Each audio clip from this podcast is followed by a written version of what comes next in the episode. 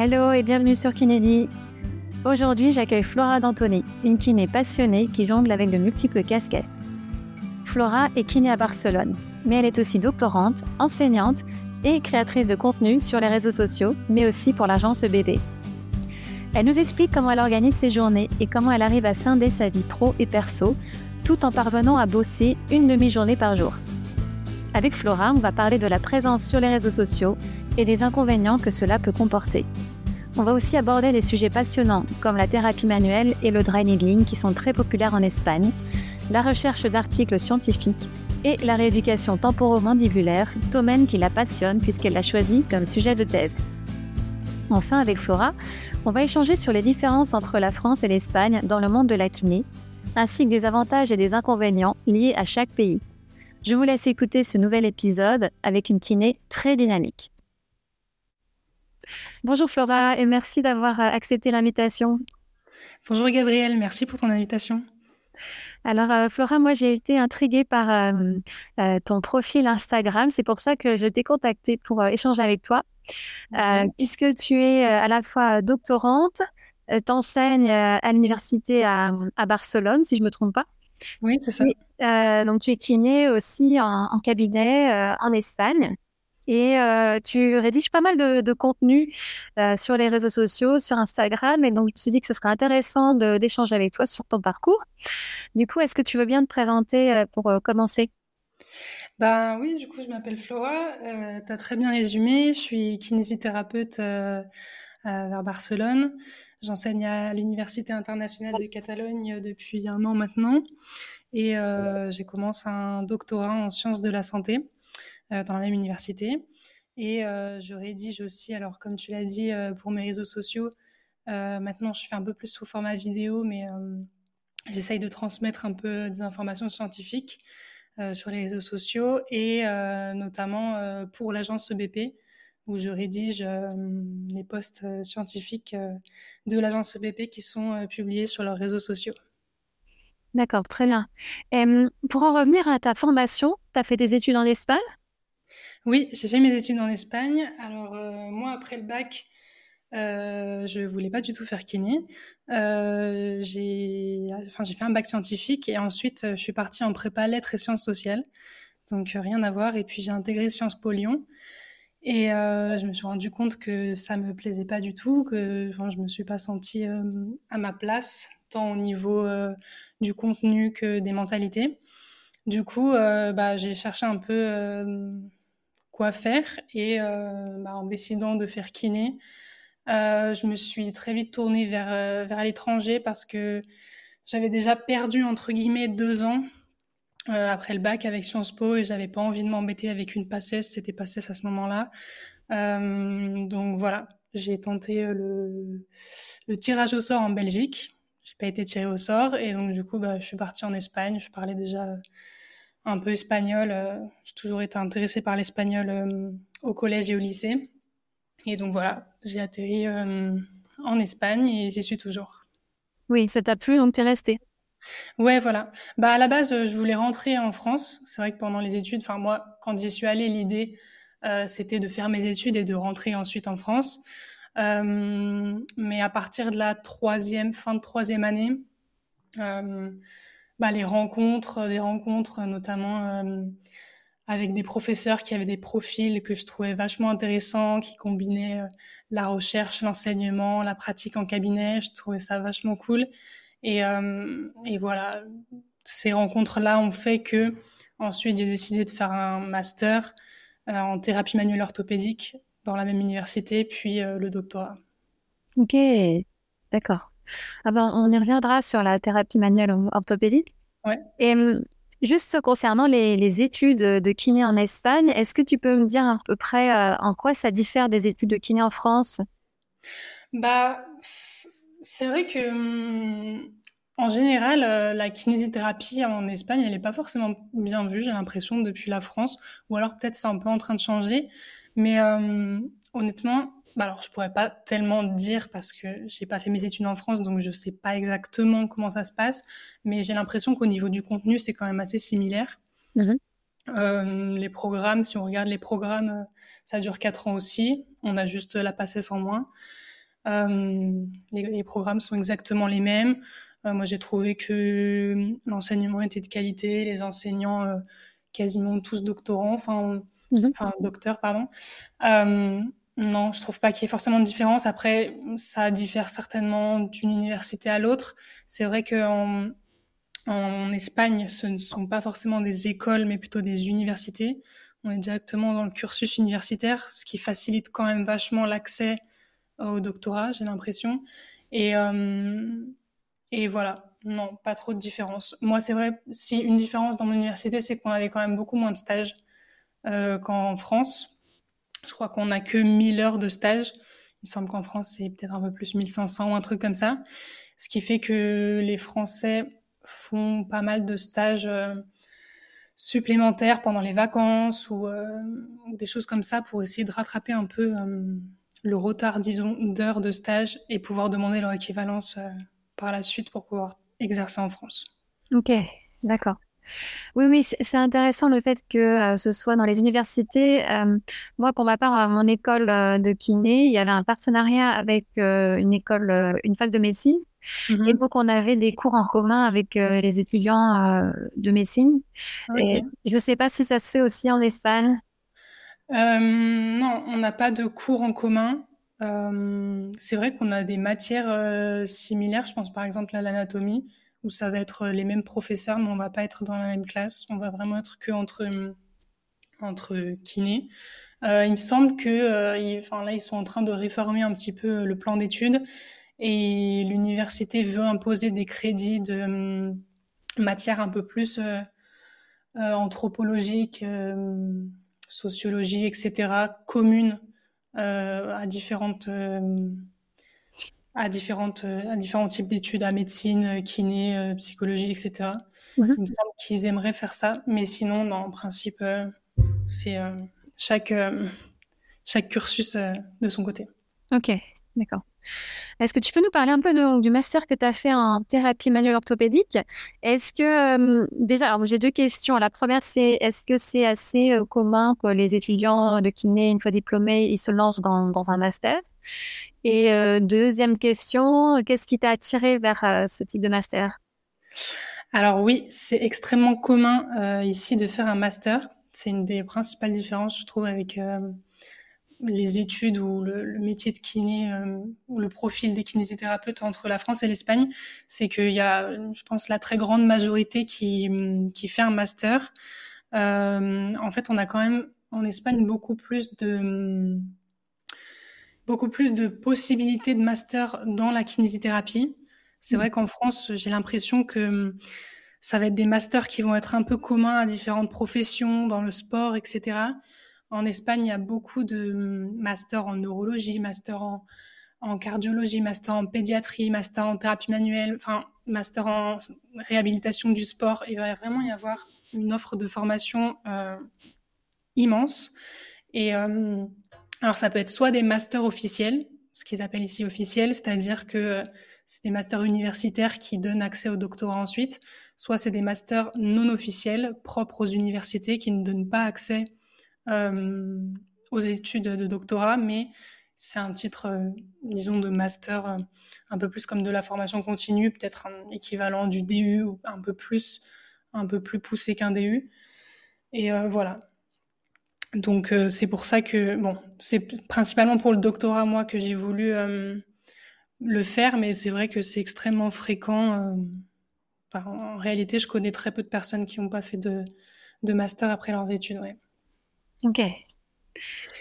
Et du coup, ta deuxième question, c'était par rapport au master de thérapie manuelle, c'est ça? Alors, ouais, alors en fait, euh, euh, moi, je me suis dirigée là-dedans euh, ben, par rapport aux rencontres dont je te parlais tout à l'heure, ces profils de, professeurs qui, m'inspiraient vachement, qui, étaient un prof dans ce, dans ce domaine-là, de la thérapie manuelle, qui faisaient beaucoup de recherches, euh, combiner l'enseignement et euh, la pratique en cabinet. Et du coup, euh, c'est un peu naturellement que je me suis orientée là-dedans. Après, j'ai toujours aimé la thérapie manuelle. et du coup, du coup, ouais, je me suis lancée dans ce master et j'en suis vraiment très contente. notamment au niveau du raisonnement clinique, ça m'a apporté énormément. Je trouvais que hum, pendant les études de kiné, c'était assez superficiel le raisonnement clinique. En fait, j'ai trouvé que hum, bah, on avait un peu, que ce soit dans des matières de, bilan ou de, thérapie manuelle ou de d'exercices thérapeutiques, des choses comme ça, on nous donnait un petit peu euh, des techniques ou des, euh, des exercices par-ci par-là sans vraiment euh, nous donner un contexte ou nous faire réfléchir au niveau raisonnement clinique. On nous a donné plein d'informations et puis sans vraiment savoir vraiment, ouais, sans vraiment savoir quoi en faire en fait, comment appliquer ces techniques, quand, pourquoi. Et donc, ce master m'a quand même vachement aidé. Il est très axé sur le raisonnement clinique. C'est pas, en fait, il a comme titre euh, master en, kinésithérapie manuelle orthopédique, mais en réalité, euh, c'est beaucoup plus que ça. C'est beaucoup de raisonnement clinique. Il y a beaucoup de techniques donc manuelles, mais aussi à la fin de ce master, on nous donne un certificat de formation en dry needling, en neurodynamique et en crochet. Et, euh, voilà, il y a aussi de l'exercice thérapeutique. Enfin, c'est c'était quand même très complet. Et moi, en tout cas, ça m'a beaucoup aidé à, à mettre de l'ordre dans toutes les informations reçues euh, pendant les études de kiné, quoi. Oh, super. Mmh. Oui, c'est le dry needling euh, en Espagne, c'est la fonction CK, ils appellent ça. Hein, ouais. Euh, j'ai l'impression que c'est très, très demandé. ouais. Ils en sont très fans. C'est vrai que hum, c'est vrai que c'est une des différences, je trouve, avec la France il y, a, il y, a, quand même pas mal de techniques qui, qui, divergent entre les deux pays. en Espagne, ils sont très euh, friands de tout ce qui est euh, dry needling, euh, euh les, ah, l'électro, électroponction, je ne saurais pas trop dire en français, mais en gros, ouais, tout, tout ce qui est avec des aiguilles, la neuromodulation, etc. ils en sont quand même assez fans. En vrai, ça, ça marche plutôt pas mal. Mmh et, et ouais. Toi, tu l'utilises beaucoup dans ta pratique? Euh, non, enfin, ça dépend. Euh, si je vois qu'il y a un patient euh, qui serait potentiellement réceptif à ça, oui. Après, j'insiste pas forcément. Si les patients, je les vois, si on me dit pas oui tout de suite ou que je les vois un peu hésitants, j'insiste pas, vraiment pas. Mmh non, en vrai, je pense que ça peut aider dans certaines situations. c'est vrai qu'au niveau scientifique, bah, les études sont ouais, peuvent montrer que c'est pas forcément plus efficace qu'un placebo. Mmh. C'est vrai. Après, moi, dans la pratique, j'ai quand même observé des résultats quand même assez, euh, assez intéressants. Après, de là à savoir si c'était un effet placebo ou pas, ben, on ne saura jamais. Mais euh, je pense que ça peut être intéressant dans certaines situations, mais c'est pas forcément la priorité quoi, du traitement. Oui, oui. Euh, alors là, tu es, en doctorat, c'est ça en ce moment? Oui, c'est ça. Donc, tu as parlé de ton doctorat. C'est euh, le sujet de ton doctorat, c'est quoi? Alors, euh, mon doctorat, il est sur, euh, en gros, l'exercice thérapeutique pour les troubles temporomandibulaires d'origine musculaire. D'accord, je, comprends mieux parce que j'ai beaucoup aimé la, dernière story que tu as mise sur ton compte Instagram sur une patiente qui faisait du bruxisme. Oui. Voilà, et en fait, euh, j'ai beaucoup aimé ta façon d'expliquer les choses. Euh, notamment, tu as, pris une bonne heure, il me semble, avec elle, et la majorité du temps, hein, tu me dis si je me trompe, tu as, surtout essayé de comprendre son, toute la dimension biopsychosociale euh, en, en, lui posant plein de questions. Euh, et après, tu, tu l'as soigné. Euh, tu parles des muscles, des différents muscles de la mâchoire. Alors moi, je les ai vus euh, très vite hein, à l'école, donc je suis pas euh, donc maintenant, je suis d'accord. Donc c'est un sujet qui, dans lequel tu es à l'aise. On va dire. Ouais, c'est un sujet qui m'intéresse vraiment. Je pense que j'ai commencé à m'y intéresser à peu près en troisième année. Et, et très vite, j'ai orienté mon sujet de mémoire sur ça. Et ensuite, en fait, euh, mon mémoire a été, euh, disons, le projet de la thèse. Ensuite, j'ai fait une étude pilote pendant le master avec ce projet-là. Et là, je mets vraiment tout en pratique avec la thèse.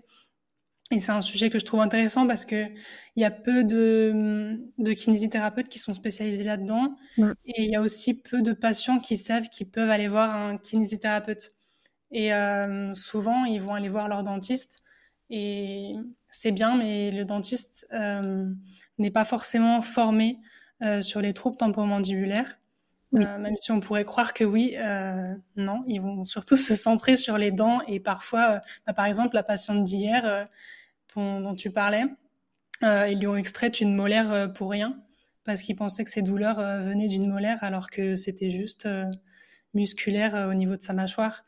Donc voilà, je trouve que c'est une spécialité assez intéressante et surtout qui est très, très liée au psychosocial, très liée au stress, à l'anxiété et et ouais, très important de parler avec ces patients-là, même s'il y a toujours quelque chose à faire au niveau, au niveau du traitement, quelques petites techniques ou exercices à, montrer aux patients, mais souvent, ouais, l'origine du problème, elle est plus euh, au niveau psychosocial. Oui, oui, oui.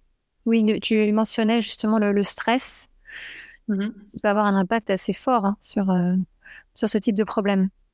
Bah oui, parce que quand on est stressé, qu'est-ce qu'on fait? Ben, on, serre les dents, euh, on a toutes les tensions qui s'accumulent dans les cervicales. les deux problèmes sont, sont, très liés, cervical et, et ATM. Donc, donc forcément, ça fait pas bon ménage, ça peut entraîner des maux de tête, etc. Donc je trouve que c'est euh, c'est à la fois c'est à la fois complexe et à la fois simple euh, comme problème. Oui. ça me plaît euh, ça me plaît beaucoup. C'est finalement c'est j'ai pas envie de dire que c'est un peu toujours la même chose, mais on a toujours cette cette base du psychosocial qui a fait apparaître ces troubles là. Et ouais, je trouve ça intéressant de, de partager et surtout je trouve que c'est une spécialité aussi très multidisciplinaire. Moi, c'est vrai que je travaille beaucoup avec les dentistes. Euh, c'est eux qui m'envoient les patients, en principe. Et euh, je trouve ça très intéressant de pouvoir collaborer avec eux, avec les ouais, dentistes. Alors moi, je, ne suis pas en contact avec des chirurgiens maxillofaciales, mais ça pourrait être intéressant aussi. Et, et voilà, je pense mmh. dans l'intérêt du patient, collaborer un maximum. Oui, donc, tu, travailles en cabinet à Barcelone aussi? euh, Oui, à côté de Barcelone. Euh, bah, j'ai commencé il n'y a pas très longtemps. Euh, j'y vais deux après-midi par semaine. C'est un cabinet de, réadaptation du sport. C'est dans le sport. Des, sportifs de mm, assez bon niveau. Et, voilà, en plus de ça, je fais quelques domiciles. Moi, cette année-là, je faisais principalement des domiciles. J'étais pas dans un cabinet. Euh, par manque de temps. Mais euh, voilà, des patients à domicile, bah, principalement euh, qu'on m'envoie, enfin les dentistes qui m'envoient les patients ATM.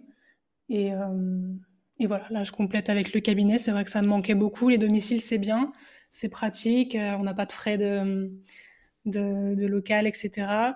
Mais ouais, ça me manquait de pas être avec un peu plus de matériel, de pas pouvoir faire vraiment tout ce que je veux, de pas être euh, un peu plus confort avec euh, avec le patient sur euh, sur la table, etc. Enfin, pouvoir faire un bilan plus posément, plus voilà, voilà, faire plus de choses. ça me manquait un petit peu, donc là, je suis, je suis assez contente de, de reprendre un peu de ce côté-là. Les domiciles en Espagne, est-ce que c'est aussi courant qu'en France? Euh, oui, mais je pense pas de la même façon. En France, j'ai l'impression que c'est plutôt, euh, plutôt des personnes âgées ou des personnes qui ont du mal à se déplacer. Tu me dis si je me trompe? Oui.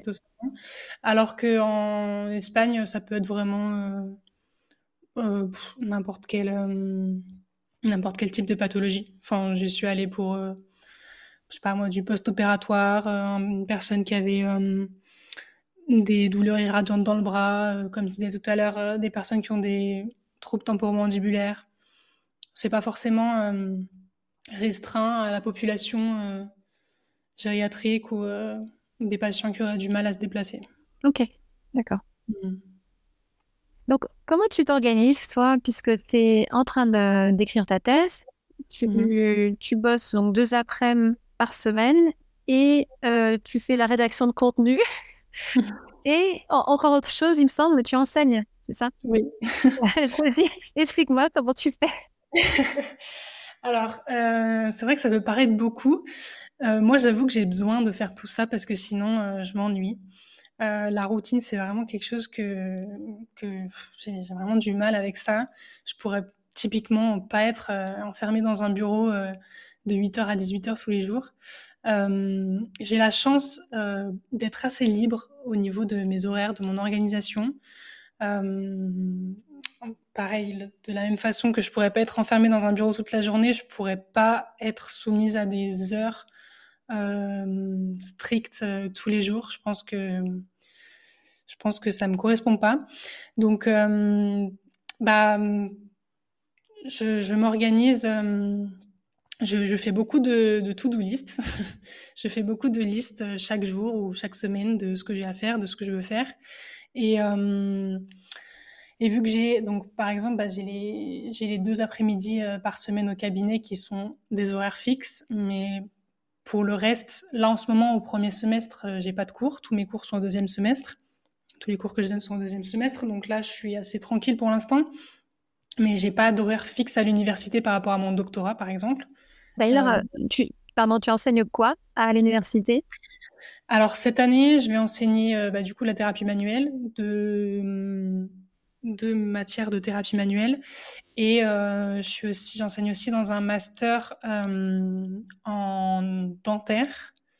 Donc en fait, je ne sais pas vraiment si ça fonctionne dentaire comme en, France, mais en gros, ils ont cinq ans d'études, ils sont diplômés dentistes et ensuite ils peuvent faire un master de spécialisation. Euh, et donc, euh, j'enseigne dans un master en dysfonction crânio-mandibulaire. Ok.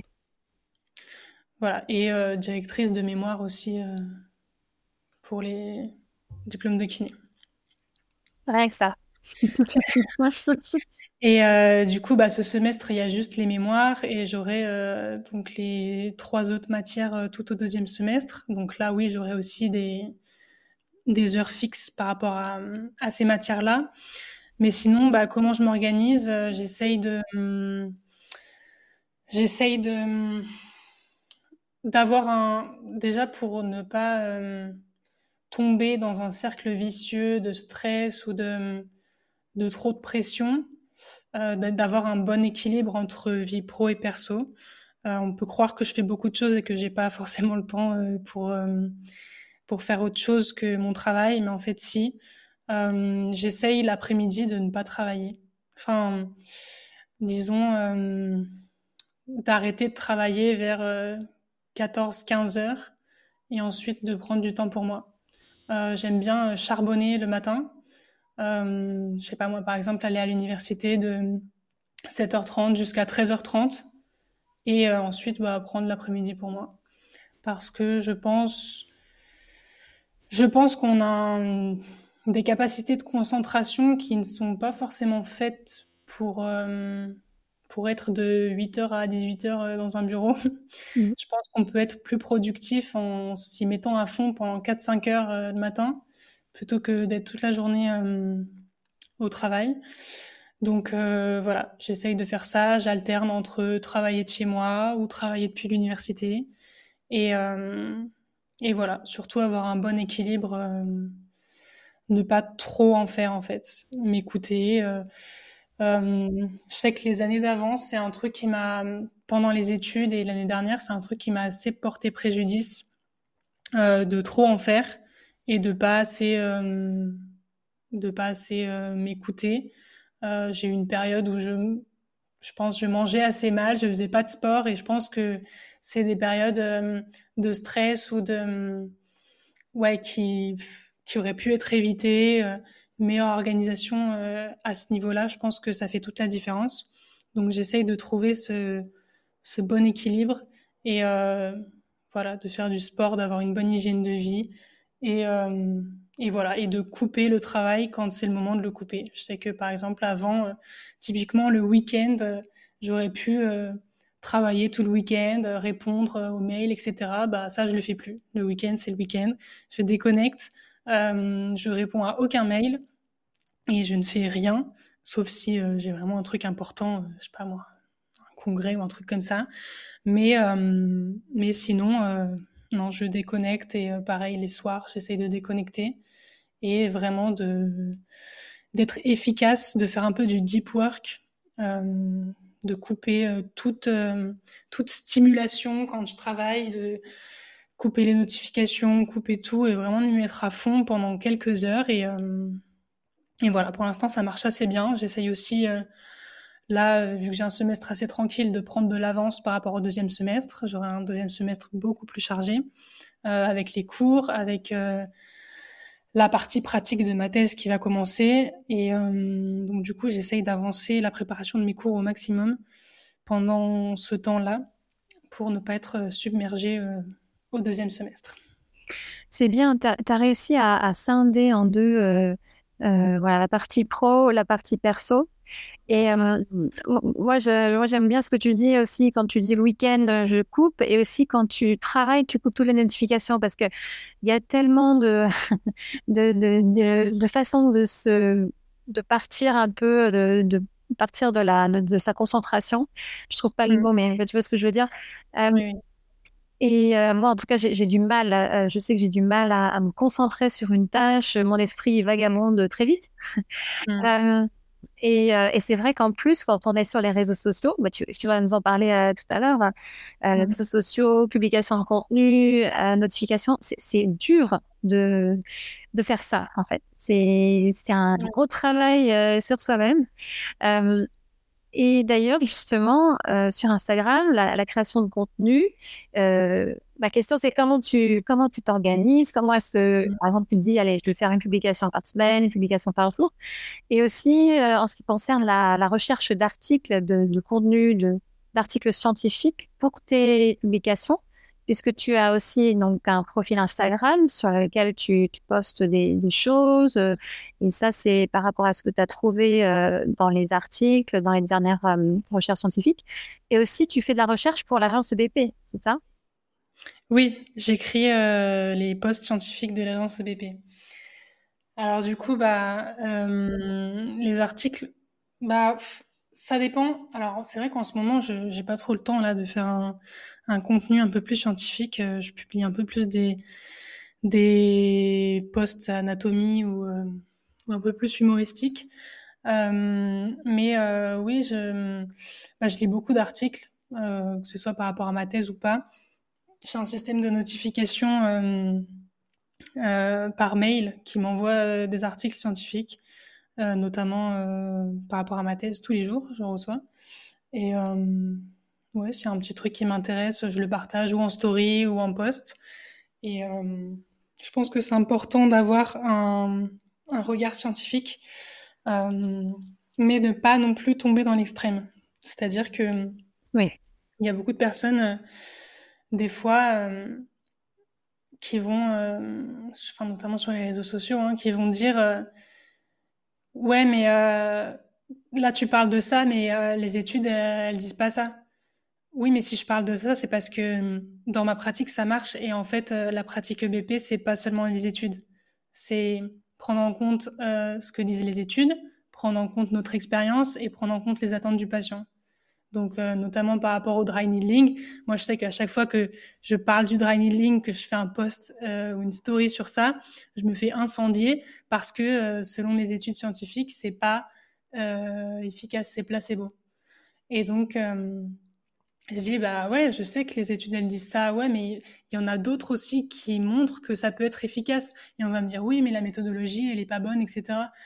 Ouais, mais écoute, moi, si j'en parle, c'est parce que dans la pratique, euh, je vois des résultats. Et oui, c'est une technique invasive, oui, c'est une technique qui n'est pas sans risque, entre guillemets. Je pense que si elle est bien pratiquée, si on respecte les, les règles d'hygiène, etc., l'anatomie, il n'y a aucun souci. C'est vrai que c'est pas une pratique sans risque, donc c'est pas la pratique numéro un à choisir. Mais si euh, un patient, euh, si, si, on voit qu'un patient est réceptif, bah pourquoi pas? Donc moi, ce que je veux dire, c'est que, j'essaye de, faire un mélange un peu de tout ça, mais euh, ouais, de faire un peu attention quand même à ce que je dis parce que si je mentionne pas d'études, euh, ouais, si on mentionne pas d'études sur les réseaux, on peut vite se faire euh, se faire tomber dessus, quoi. Oui, oui, oui, oui. tu, l'as très bien expliqué, je trouve. Je trouve que c'est un peu l'envers du décor et les inconvénients des réseaux sociaux, c'est que ça fait démarrer certaines conversations au cœur de tour. Et mmh les gens le prennent très personnellement. Et c'est dur de trouver le juste milieu il faut tout de suite annoncer la couleur dès le début, je pense. Attention, cette, euh, cette ma publication ne sera pas entièrement EBP. Euh, voilà, c'est euh, selon mon, mon, retour, mon opinion et mon expérience. Voilà, parce que tout de suite, ça a tendance à tout d'un coup animer certaines personnes et mmh des discours vraiment. Ah oui, j'ai eu, j'ai eu plusieurs débats houleux, enfin franchement, ce soit en commentaire ou, en, ou, par message évidemment, mais euh, je pense que de toute façon, quoi qu'on fasse, enfin c'est pareil dans, dans, tous les domaines, euh, que ce soit dans la vie réelle ou dans, dans, les réseaux sociaux, on peut pas plaire à tout le monde. Et donc, euh, et donc voilà, moi je fais de mon mieux, je partage les trucs qui me font plaisir, qui me font kiffer.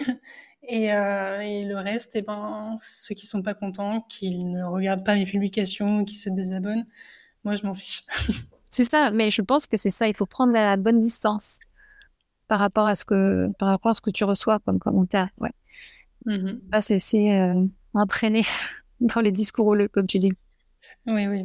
Ouais. Euh, quand tu parlais d'articles euh, tout à l'heure tu, et de notifications, toi, tu es abonné à des, bases de redonnées euh, de recherche sur les articles? Où est-ce que tu les trouves, les articles? Ouais, j'ai mis un système de notification avec PubMed, qui est la base de données, disons, la, la plus courante, même s'il y en a plusieurs. Et en fonction des mots-clés, en fait, j'ai tapé des mots-clés de recherche et puis j'ai mis un petit, euh, une petite notification pour qu'on m'envoie. Euh, on peut choisir s'il nous envoie tous les jours, euh, une fois par semaine ou tous les mois, des derniers articles qui sont sortis sur le sujet. Je trouve ça, je trouve ça assez bien. Et ouais, on peut le faire vraiment avec tous les sujets possibles et inimaginables, ou même se mettre des notifications pour les articles de, journal en concret, enfin, ouais, d'un journal en spécifique pas forcément d'un thème, mais s'il y a un journal en particulier qui nous intéresse. Et euh, ouais, je trouve ça assez pratique. Après, euh, après je pense que c'est bien quand même d'aller faire son petit tour soi-même en tapant ses mots-clés, mhm. etc.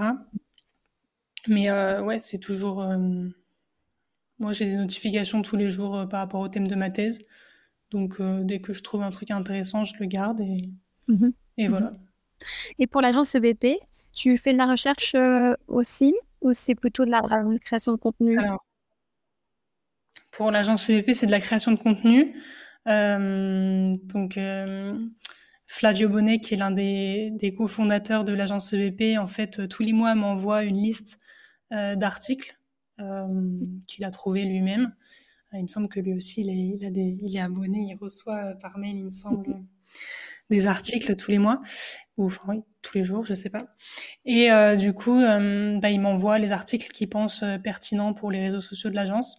Et moi, je me charge de faire bah, un résumé de ces, de ces articles-là pour qu'ils soient ensuite publiés sur les réseaux sociaux de l'agence BP. Ils sont publiés sur bah, les réseaux sociaux français, mais aussi euh, ils ont une branche espagnole, italienne et portugaise. Donc les posts sont traduits et publiés à leur tour euh, sur les réseaux sociaux de ces pays-là. Et, euh, et, voilà, je trouve que ça, ça, moi personnellement, ça me, procure une ouverture d'esprit assez intéressante parce que ça me fait lire des sujets que je lirais pas forcément de moi-même enfin, tous les sujets m'intéressent euh, dans la kinésithérapie, mais euh, il y a des sujets que, je n'irai pas forcément euh, lire en premier. Et le fait d'avoir, bah, il m'envoie environ ouais, 15, une quinzaine ou une vingtaine d'articles par mois. Ça ça m'ouvre à d'autres d'autres spécialités de la kinésithérapie dont je ne connais pas forcément les, les, pratiques en kiné. Donc, euh, ouais, je trouve ça super intéressant. Oui, oui, c'est, super ce qu'ils ont fait. Moi, je suis abonnée à Physio Network. Euh, le, le, résumé de, mhm. d'articles aussi. Euh, et c'est vraiment, c'est vraiment intéressant. Mm. Ouais. Ouais, du coup, ça facilite en fait l'accès l'accès à la connaissance aux, professionnels de santé parce que tout le monde tout le monde n'aime pas forcément aller lire les études scientifiques. En plus, elles sont en anglais, parfois un peu, un peu compliquées à, à déchiffrer pour quelqu'un qui n'est pas forcément dans le monde de la recherche. Donc, euh, ouais, l'idée, c'est de, de vulgariser, de, de faciliter en fait cette, euh, cette approche et de, de permettre euh, aux professionnels de santé de, de s'ouvrir et d'évoluer dans leur pratique. Est-ce qu'on peut en revenir un peu à un métier de kiné en Espagne et euh, le comparer à celui en France? Est-ce que déjà, je, sais que tu as pratiqué surtout en Espagne, mais euh, comme tu travailles euh, avec pas mal de kinés en France, est-ce que tu as vu les différences, les similitudes? Bah, ouais, il y a quand même beaucoup, il y a quand même beaucoup de différences. alors oui, j'ai jamais travaillé en France, mais c'est vrai que par l'intermédiaire de collègues ou les réseaux sociaux, etc. Je vois un petit peu comment ça se passe. Euh, déjà, la principale différence, elle euh, se fait au niveau du remboursement des séances. Euh, en France, bah, les séances sont remboursées par la sécurité sociale, mutuelle, etc. en Espagne, c'est pas tout à fait le cas. je pense qu'on peut distinguer trois façons de pratiquer la kinésithérapie, soit dans le système public, euh, privé, qui serait l'équivalent du libéral en France, ou alors mutuel, mutuas, euh, on appelle ça ici. Euh, du coup, la partie mutuas et publique, elle est remboursée. Mais la pratique est absolument...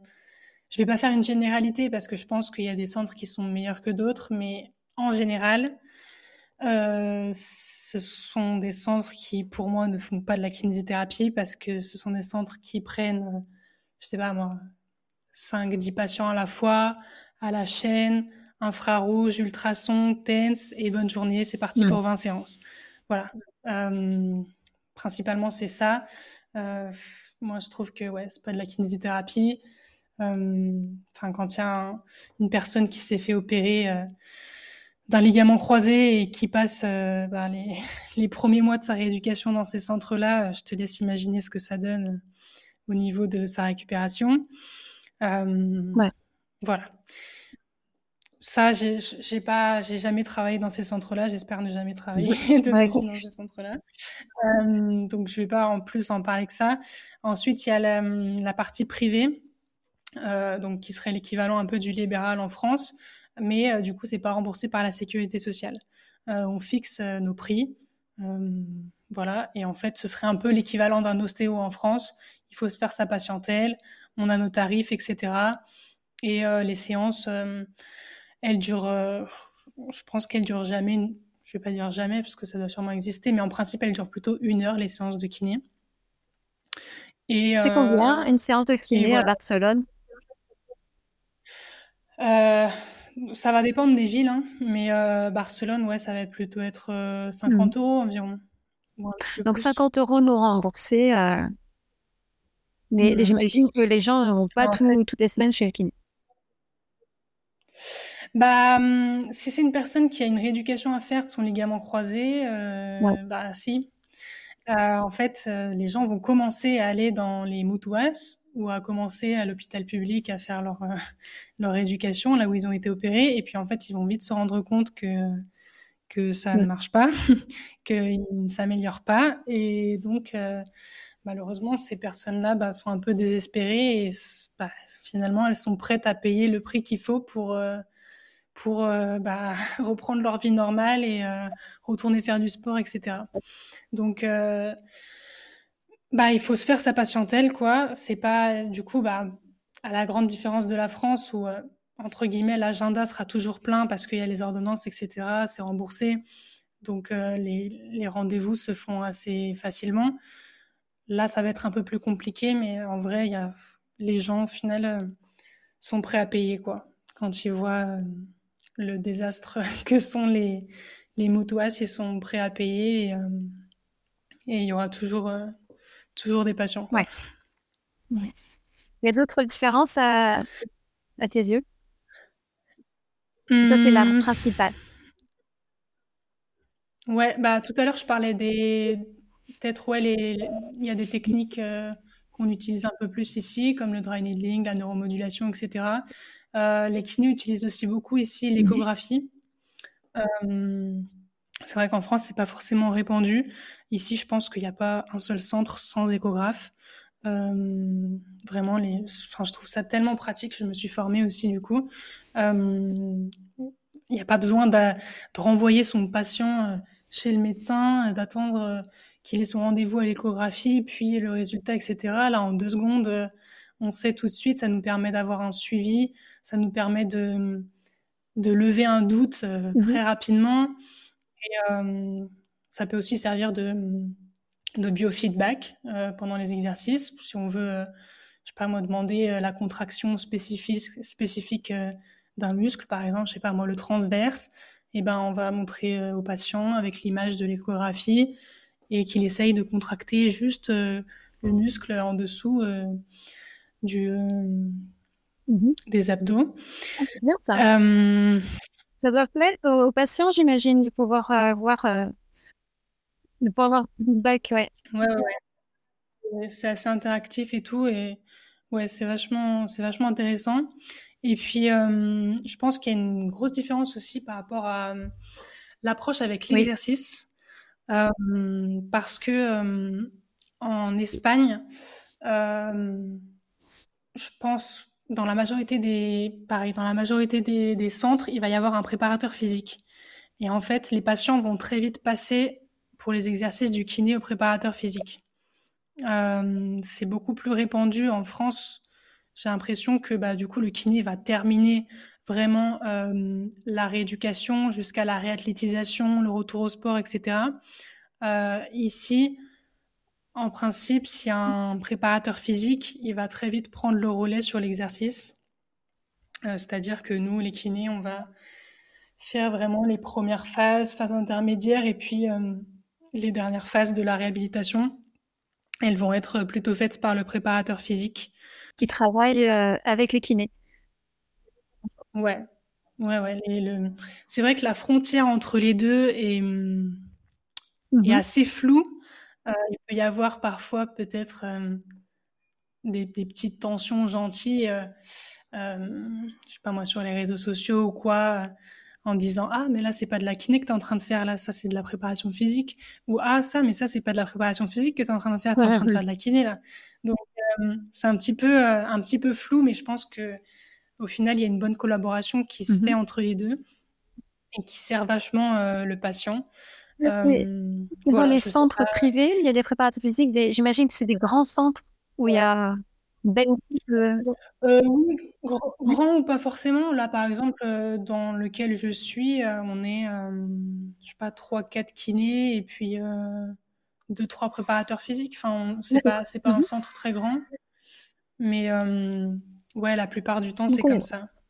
La plupart du temps, il y aura toujours un spécialiste des sciences du sport. Ok. Mmh. Oui, c'est bien, mais comme tu dis, c'est vrai que les, les, les, barrières peuvent être assez euh, floues entre compétences. Après, ouais. euh, il suffit de bien travailler et collaborer ensemble et ça peut faire quelque chose d'intéressant, notamment pour le, le, suivi euh, thérapeutique de chaque patient.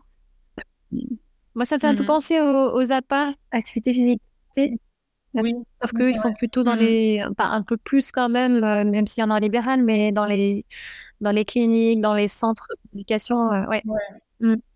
Et euh, mm. juste pour revenir encore une dernière fois à la différence entre la France et l'Espagne, euh, moi, on m'avait dit, comme je suis basée là à Valence, en, en, Espagne, c'est vrai que j'ai remarqué qu'il y a pas mal de, de compétitions euh, entre les centres, entre les cliniques et qui sont, ils doivent être très très présents sur les réseaux sociaux pour euh, rameuter euh, la patientèle. Bah oui, c'est vrai que euh, par rapport à la France, bah vu que hum, vu que c'est pas encadré par par la sécurité sociale, enfin que c'est pas encadré par c'est quoi c'est l'agence régionale de santé non j'imagine qui encadre euh, en France je sais pas trop Oui. ou l'ordre des kinés euh, vu que c'est pas c'est pas c'est pas encadré dans ce sens-là on a des tarifs libres etc bah c'est à nous de se faire notre patientèle et du coup bah forcément il va y avoir un peu euh, en fait on a le droit de faire notre, Oui. publicité Il me semble qu'en France, c'est pas c'est pas vraiment autorisé ou enfin c'est très très strict la façon dont, on peut le faire. bah ici, on peut faire notre publicité Enfin, tout va. Il y en a qui, ont, qui font des domiciles, ils ont leur scooter customisé, physio à domicile. Enfin, ouais, il n'y a, pas, y a pas de limite. Et du coup, sur les réseaux sociaux, pareil, ben, c'est, je pense que c'est principalement là que se fait la publicité des centres. Et, euh, et après, ouais, bah, s'ils ont des, je sais pas moi, des sportifs de haut niveau qui, euh, qui, euh, qui y vont, bah, après, ils vont repartager ça sur leur réseau, etc. Ça va faire encore plus de pubs. Enfin, ouais, c'est un peu ça. Et oui, du coup, bah, il va y avoir une petite. je pense qu'il y aura toujours une petite compétition, notamment si les centres ils sont proches, dans des rues proches, etc. Oui. Ouais, forcément. Alors, euh, j'en arrive à ma dernière question, euh, Flora. Euh, qu'est-ce que tu aimerais mmh voir évoluer dans le métier de kiné en général? je pense, je parle autant pour la France que pour l'Espagne, la reconnaissance.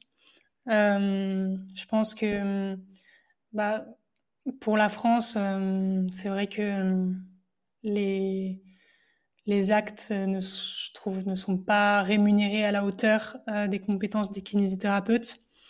Euh, je pense que les en tout cas en Espagne, mais je pense qu'en France, c'est assez le cas aussi. Je pense qu'on est une des professions qui se forme le plus une fois diplômé. Et, et finalement, c'est pas tellement reconnu ensuite.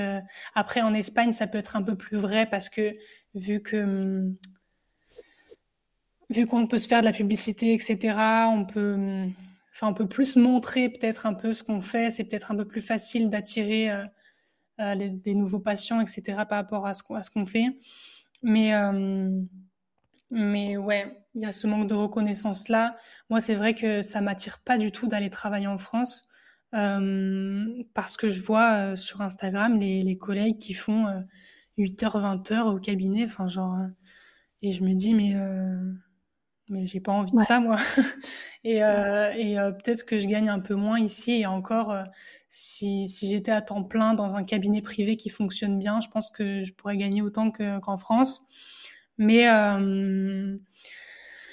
ouais, le rythme de travail en fait, enfin la, la, la, le manque de reconnaissance au niveau économique en France fait que le rythme de travail est, est est énorme et moi ça me fait pas du tout envie. Et puis en Espagne aussi, ben ouais, une reconnaissance euh, aussi euh, hmm, plus par rapport ouais financière, mais euh, ouais que ce soit qu'on puisse prescrire de la kinésithérapie privée. Mm. Ou, ou, alors que le système public ou des moutouas change. Oui. Voilà. Pour, euh, parce que enfin, je pense pas que ça changera parce que c'est un business énorme pour, euh, pour ceux qui, qui sont à la tête de ces centres-là. Donc, à mon avis, ça ça changera pas. Mais euh, ouais, le, la reconnaissance, la reconnaissance financière, je pense que c'est ce qui manque le plus à cette profession. Oui, c'est intéressant ce que tu dis, parce que de mon point de vue, euh, moi, j'ai fait une reconversion, euh, comme je l'ai déjà dit dans le podcast, mais euh, et pourquoi j'ai choisi kiné, c'est parce que il y avait la sécurité de l'emploi. En France, on est sûr de trouver du travail en tant que kiné, et pour moi, c'était vraiment un luxe, chose que j'avais pas mmh. quand je travaillais dans le marketing, où c'était dur de trouver du boulot, où j'ai passé des centaines d'entretiens. et c'est vrai que je, je te rejoins sur la valorisation mais à côté de ça, c'est voilà, c'est il y a l'inconvénient et l'avantage. Euh, l'avantage, c'est la sécurité de l'emploi et l'inconvénient, c'est vrai que euh, avec toutes les études qu'on a faites et toutes les formations, on continue à se former. Euh, comme tu as dit, hein, on est une profession mmh. qui se forme constamment. Euh, on, aurait besoin d'une valorisation financière, surtout que bah, les mmh prix augmentent, etc. Et, euh, et, en Espagne, ce qui est intéressant euh, de mon expérience, c'est que euh, bah, c'est très dur de trouver du, du, travail. Moi, à Valence, j'ai postulé dans tous les cabinets et j'ai eu zéro retour. Et donc, voilà, j'essaie de me débrouiller. Je fais les remplacements en France, mais je reviens régulièrement. Pour faire des remplacements en France. Et donc ça, c'est voilà, c'est mais à côté de ça, euh, une fois que tu as ta patientèle, mais ça prend beaucoup de temps, euh, tu es tranquille parce que mmh aussi, c'est vrai que le, coût de la vie est moindre en France aussi. Donc tu gagneras sans doute moins qu'en France, mais en même temps, le coût de la vie est, est moins, moindre. Mais il faut aussi se mettre au marketing, il faut se mettre à la communication, euh, voilà. Ouais, voilà. Ouais, c'est ça. Exactement. Bah écoute, euh, merci beaucoup Flora pour cet échange euh, que j'ai beaucoup apprécié. Merci à toi. Euh, bah, écoute, je te souhaite une, de bien continuer. bonne chance pour ton doctorat, pour la de ton mémoire. Et donc, je mettrai de ta thèse, pardon. Et on mettra donc les liens de ton, compte Instagram pour ceux qui ne te connaissent pas, s'ils veulent te contacter. Parfait. Merci à bah, toi. Merci beaucoup. Si cet épisode vous a plu, vous pouvez vous abonner sur Apple Podcast, laisser un avis et n'hésitez pas à le partager sur les réseaux sociaux. Si vous êtes kiné et que vous souhaitez participer à ce podcast pour partager votre expérience, écrivez-moi à kinégabriel.gmail.com. Si vous souhaitez suivre notre invité sur les réseaux sociaux, vous pouvez cliquer sur les liens en bas de la page de l'épisode. Enfin, n'hésitez pas à suivre le podcast sur Instagram à kinédi underscore podcast.